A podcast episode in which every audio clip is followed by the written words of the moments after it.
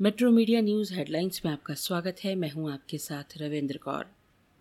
पंजाब के मोहाली में पंजाब पुलिस की खुफिया इकाई के मुख्यालय पर हुए हमले की जाँच में विस्फोट के पीछे पाकिस्तान का हाथ होने का खुलासा हुआ है। पुलिस ने कहा है कि हमले में पाकिस्तान में बने रॉकेट से चलने वाले ग्रेनेड या आरपीजी का इस्तेमाल किया गया था। मोहाली पुलिस ने विस्फोट के संबंध में कई संदिग्धों को हिरासत में लिया है और उनसे पूछताछ की है। हमले में इस्तेमाल किया गया लॉन्चर पुलिस ने बरामद कर लिया है और सभी सुरागों का बारीकी से पता लगाया जा रहा है। सूत्रों की माने तो आतंकी हरविंदर सिंह रिंदा के इशारे पर ही ये हमला हुआ था। शुरुआती सूचना के मुताबिक पंजाब पुलिस और खुफिया एजेंसियों को इस बात के पुख्ता प्रमाण मिले हैं कि रिंदा ने अपने दो स्थानीय हैंडलरों का इस्तेमाल किया है। उसका मुख्य उद्देश्य राज्य में अशांति फैलाना है।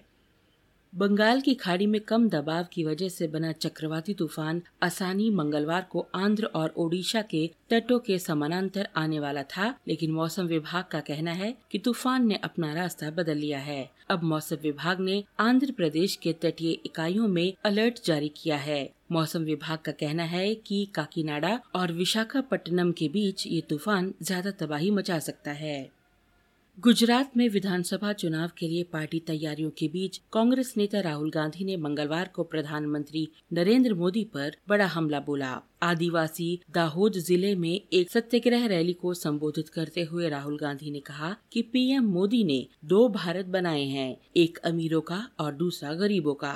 एक तरफ़ देश के संसाधन कुछ अमीर लोगों को दिए जा रहे हैं तो दूसरी ओर गरीब जनता संसाधनों के अभाव में जीने को मजबूर है। इस साल के गुजरात विधानसभा चुनाव के लिए आदिवासी दाहोल ज़िले में एक आदिवासी सत्याग्रह रैली में अपनी पार्टी के अभियान की शुरुआत करते हुए राहुल गांधी ने कहा कि उन्हें विश्वास है कि कांग्रेस राज्य में सत्ता में आएगी। केंद्रीय गृह मंत्री अमित शाह ने मंगलवार को उम्मीद जताई कि जल्द ही असम से सशस्त्र बल विशेषाधिकार नियम को हटा लिया जाएगा, क्योंकि बेहतर कानून व्यवस्था और उग्रवादी संगठनों के साथ शांति समझौते के कारण पहले ही राज्य से इसे आंशिक रूप से हटा दिया गया है सुरक्षा स्थितियों में सुधार के मद्देनजर केंद्र सरकार ने पूर्वोत्तर राज्यों में अफसपा के तहत आने वाले अशांत क्षेत्रों को धीरे धीरे घटाना शुरू कर दिया है केंद्रीय गृह मंत्री असम के दो दिवसीय दौरे पर हैं। रूसी सेना ने मंगलवार को ओडेसा के महत्वपूर्ण समुद्री तटों पर हमले किए। यहाँ रॉकेट व मिसाइल हमले किए गए। इन हमलों के पीछे रूस का मकसद यूक्रेन आने वाली राहत व अन्य सैन्य सामग्री के आवागमन को बाधित करना और यूक्रेन का संपर्क समुद्र क्षेत्र से काटना है। यूक्रेनी सेना ने इस हमले की पुष्टि करते हुए कहा कि रूस की ओर से ओडेसा के ब्लैक सी पोर्ट पर सात मिसाइलें दागी गई थी और वहाँ एक शॉपिंग मॉल तथा एक गोदाम को निशाना बनाया गया।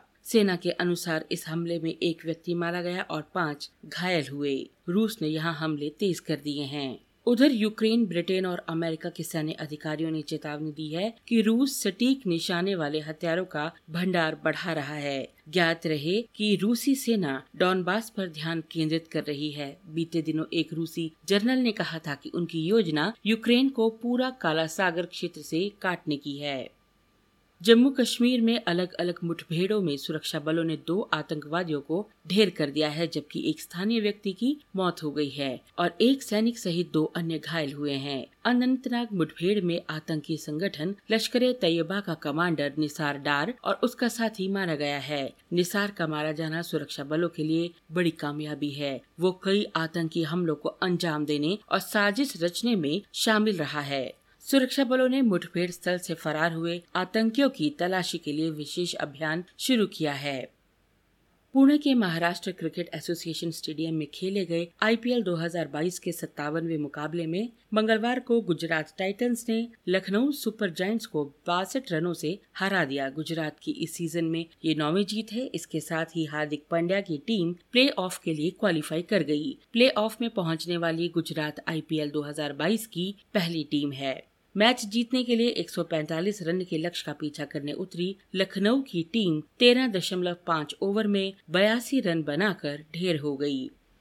मुंबई शेयर बाज़ार में मंगलवार को गिरावट रही। सप्ताह के दूसरे ही कारोबारी दिन, बाज़ार में ये गिरावट विदेशी निवेशकों की बिकवाली से घरेलू बाजारों पर पड़े दबाव के कारण आई है। दिन भर के कारोबार के बाद 30 शेयरों पर आधारित बीएससी सेंसेक्स कारोबार के अंत में 105 दशमलव आठ दो अंक करीबन शून्य दशमलव एक नौ फ़ीसद के नुकसान से चौवन हज़ार तीन सौ चौसठ दशमलव आठ पाँच अंक पर बंद हुआ।